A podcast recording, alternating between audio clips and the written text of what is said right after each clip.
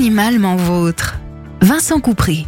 Bonjour et bienvenue dans Animalement Vôtre sur Sun. Je vais commencer par vous raconter une histoire. Il était une fois un jeune chaton de quelques mois trouvé avec son frère dans une ruelle et prénommé Bondy. Bondy vivait dans un appartement au rez-de-chaussée. Il avait l'habitude de sortir se promener et de rentrer tout seul par la porte-fenêtre qui donnait sur l'arrière-cour. Puis un jour il n'est pas rentré. Ses maîtres l'ont cherché partout, plus de bandits. Ils ont mis des annonces chez les commerçants et sur les réseaux sociaux, toujours pas de bandits. Quelques mois plus tard, ils ont déménagé sans savoir ce qu'était devenu leur jeune compagnon. Quand, un an plus tard, ils reçurent un appel de la police municipale qui avait trouvé le chaton devenu adulte. Alors, comment ont-ils pu récupérer Bandit après tant de temps? Grâce à la puce électronique qu'ils avaient fait poser par leur vétérinaire quelques jours après l'avoir adopté. Pourquoi est-ce que je vous raconte cette histoire? Parce que la semaine dernière a eu lieu la semaine de l'identification. Il s'agit d'une campagne de sensibilisation à l'identification des chiens et des chats organisée chaque année par ICAD, société gérant le fichier national.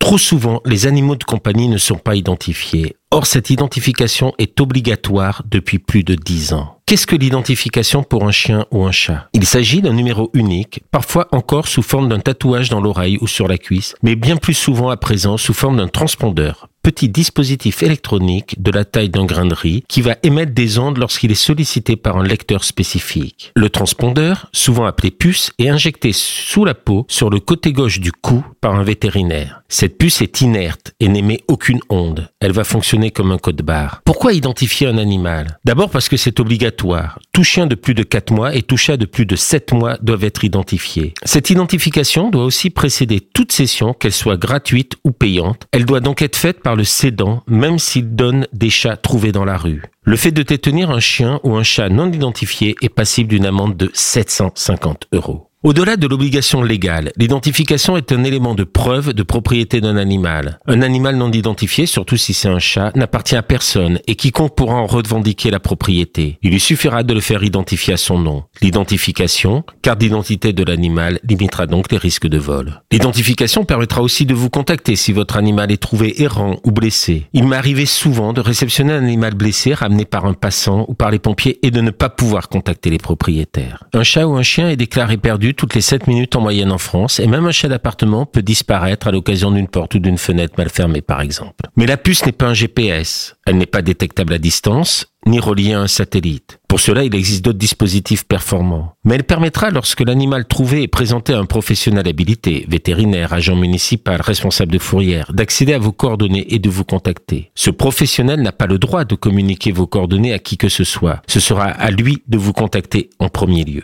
La lecture du fichier permettra aussi de connaître le nom et l'âge de l'animal, et rien n'est plus rassurant pour un chien perdu que de se faire appeler par son nom. L'identification électronique vous permettra de passer les frontières au sein de l'Union européenne, à condition que votre animal ait été vacciné contre la rage et possède un passeport. Le passeport est un carnet de santé européen qui comportera, outre l'identité de votre animal et la vôtre, la certification de la vaccination antirabique, ainsi que, si nécessaire, d'autres certifications permettant de voyager, comme au Royaume-Uni par exemple. Pour vacciner contre la rage, il faut que l'animal ait un passeport, et pour avoir un passeport, il faut qu'il soit identifié. Et si vous perdez votre animal à l'étranger et qu'il est retrouvé, il existe un registre européen qui permettra de vous identifier. Mais faire identifier et inscrire votre animal sur le registre ICAD est très bien. Encore faut-il ne pas oublier de tenir à jour ce registre, car une adresse ou un numéro de téléphone caduque n'aura aucun intérêt. Ainsi, si vous déménagez, il est indispensable que vous alliez sur le fichier ICAD avec les codes qui vous auront été fournis pour mettre à jour vos coordonnées, adresse, numéro de téléphone. Vous pouvez aussi y noter une adresse temporaire pendant vos vacances par exemple, avec une date de début et de fin de la période en question. Donc on insiste bien sur l'indispensabilité de l'identification pour les chiens et les chats. Je vous remercie pour votre écoute et vous dis à très bientôt dans Animalement Votre sur Sun.